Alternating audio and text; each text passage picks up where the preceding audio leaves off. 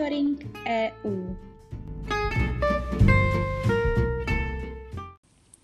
Zastoupení Jihomoravského kraje při Evropské unii vám přináší i tento týden ty nejnovější informace o dění v EU.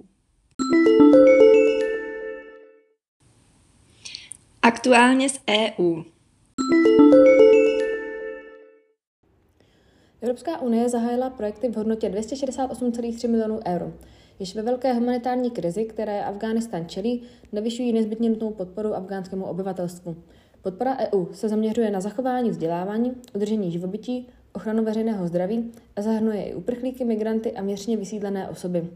Je poskytována prostřednictvím agentur OSN působící v Afghánistánu přímo afgánskému obyvatelstvu. Mezi tyto agentury patří například UNICEF. Dva projekty také podporují obránce lidských práv a organizace občanské společnosti. Nový ročník soutěže o ceny nového evropského Bauhausu 2022 byl zahájen.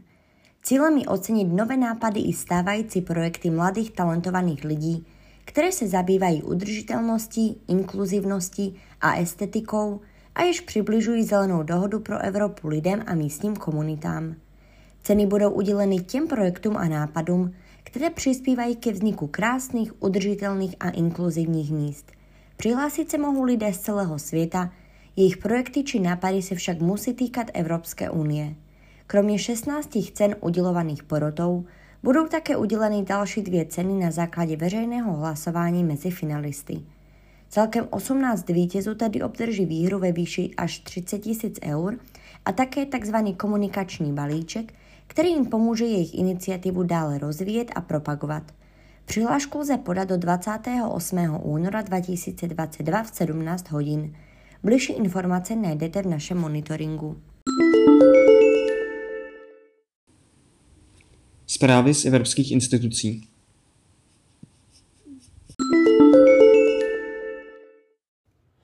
Maltská lidovecká poslankyně Roberta Metzolová byla v úterý zvolena novou předsedkyní Evropského parlamentu. Kandidátka nejsilnější lidovecké frakce získala 458 hlasů z celkových 690 odezdaných a po francouzskách Simone Veilové a Nicole Fontainové se stala historicky třetí ženou v čele Evropského parlamentu.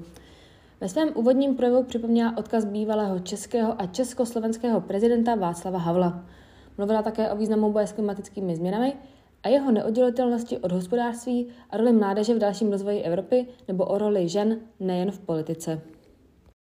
Funkci místo předsedkyně Evropského parlamentu obhájila česká europoslankyně Dita Charanzová.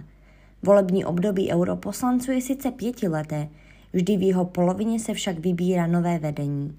Charanzová získala 406 hlasů, celkem 680 platných. Stala se tak první představitelkou Česka, která bude zastávat tuto pozici po dobu celých pěti let volebního mandátu. Pirát Marcel Kolaja z frakce Zelených se také ucházel o obhajoby své místo předsednické funkce, v prvním kole volby však neuspěl. Získal 247 hlasů, po zvolení byla potřeba absolutní většina 341 hlasů. Následně se rozhodl o pozici už dále neucházet. O deň později byl však Holaja zvolen jedním z pěti kvestorů, kteří tvoří společně s předsedou a místopředsedy předsednictvo Evropského parlamentu. Evropská komise zahajuje dvě nové iniciativy se zaměřením na evropské univerzity. Cílem Evropské strategie pro univerzity a návrhu komise na doporučení Rady je, aby evropské instituce vysokoškolského vzdělávání mohly praktikovat užší a hlubší spolupráci. Snadněji provádět společné nadnárodní vzdělávací programy a činnosti, sdílet kapacity a zdroje nebo udělat společné diplomy. Vybízí členské státy, aby přijali opatření a vytvořili vhodné podmínky na vnitrostátní úrovni, které umožní takovou užší a udržitelnou nadnárodní spolupráci, účinnější provádění společných vzdělávacích a výzkumných činností a nástrojů evropského prostoru vysokoškolského vzdělávání, neboli boloňský proces. Polsko promeškalo první lhůtu k zaplacení pokuty za pokračování těžby v hnědouhelném dole Turou u českých hranic. Evropská komise proto nyní vyhodnotí, ze kterých fondů pokutu v řádu desítek milionů eur Varšave strhne. Soudní dvůr EU loni v květnu na základě české žaloby nařídil Polsku, aby provoz Turova kvůli jeho možnému dopadu na životní prostředí a zdraví lidí zastavilo až do vydání konečného rozsudku. Tomu se Varšava ale odmítla podřídit. za což i soud v září uložil pokutu ve výši půl milionu eur denně. Polsko je podle komise první zemí, která se odmítla podřídit příkazu unijního soudu a neplatí jim uložené pokuty. Varšava může o část fondu přijít i kvůli disciplinární komoře Polského nejvyššího soudu, jejíž činnost ani po příkazu unijní justice zcela nezastavila. Zprávy z činnosti zastoupení. V pondělí 17. ledna se zastoupení zúčastnilo online schůzky pracovní skupiny politika sítě ERIN. Na ní se diskutovalo o konceptu tzv. ERA hubů. Hovořilo se o regionálním rozměru evropského výzkumného prostoru ERA a kromě klíčových rysů propojených inovačních ekosystémů se řešila také struktura ERA hubů v praxi, hlavní důvody jejich zavedení, očekávané dopady a podobně. Ve dnech 18. a 19. ledna se zastoupení zúčastnilo pěti online informačních seminářů k misím EU, které pořádala Evropská komise.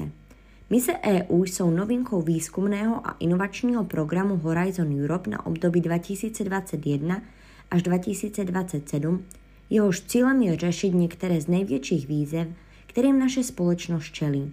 V úterý 18. ledna proběhly semináře s názvem Obnova našich oceánů a vod do roku 2030 a boj proti rakovině a poté 19. ledna se zastoupení zúčastnilo semináře Přizpůsobení se změně klimatu, 100 klimatických neutrálních a inteligentních měst do roku 2030 a dohoda o půdě pro Evropu.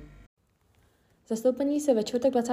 ledna zúčastnilo informačního setkání programu EU for Health na rok 2022, který přijala Evropská komise a v jeho rámci bude investováno více než 835 milionů eur do budování silnějších a odolnějších zdravotnických systémů. Jde o program, který připravuje průpůdu pro vytvoření Evropské zdravotnické unie a navrhuje opatření ve čtyřech oblastech, kterými jsou připravenost na krize, prevence nemocí, zdravotní systémy a zdravotnický personál a digitalizace. Na setkání bylo také sděleno, kdy se financování v rámci programu řízeného výkonnou agenturou pro zdraví a digitalizaci budou moci ucházet členské státy, přidružené třetí země, mezinárodní organizace, nevládní organizace a soukromý sektor. Zastoupení se v pátek 21. ledna zúčastnilo zasedání online iniciativy s názvem Regiony z legislativní moci, které pořádala baskická vláda spolu s Evropským politickým centrem v rámci konference o budoucnosti Evropy. Jedná se o iniciativu sítě vlád regionu a autonomii z legislativní právomoci.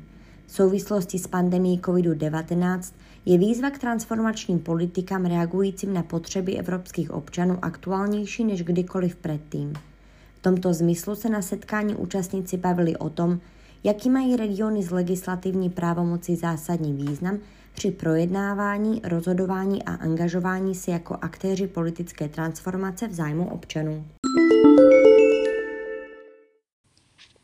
Celý monitoring EU si také můžete přečíst na našich webových stránkách www.kjmk.eu v sekci aktuality. thank you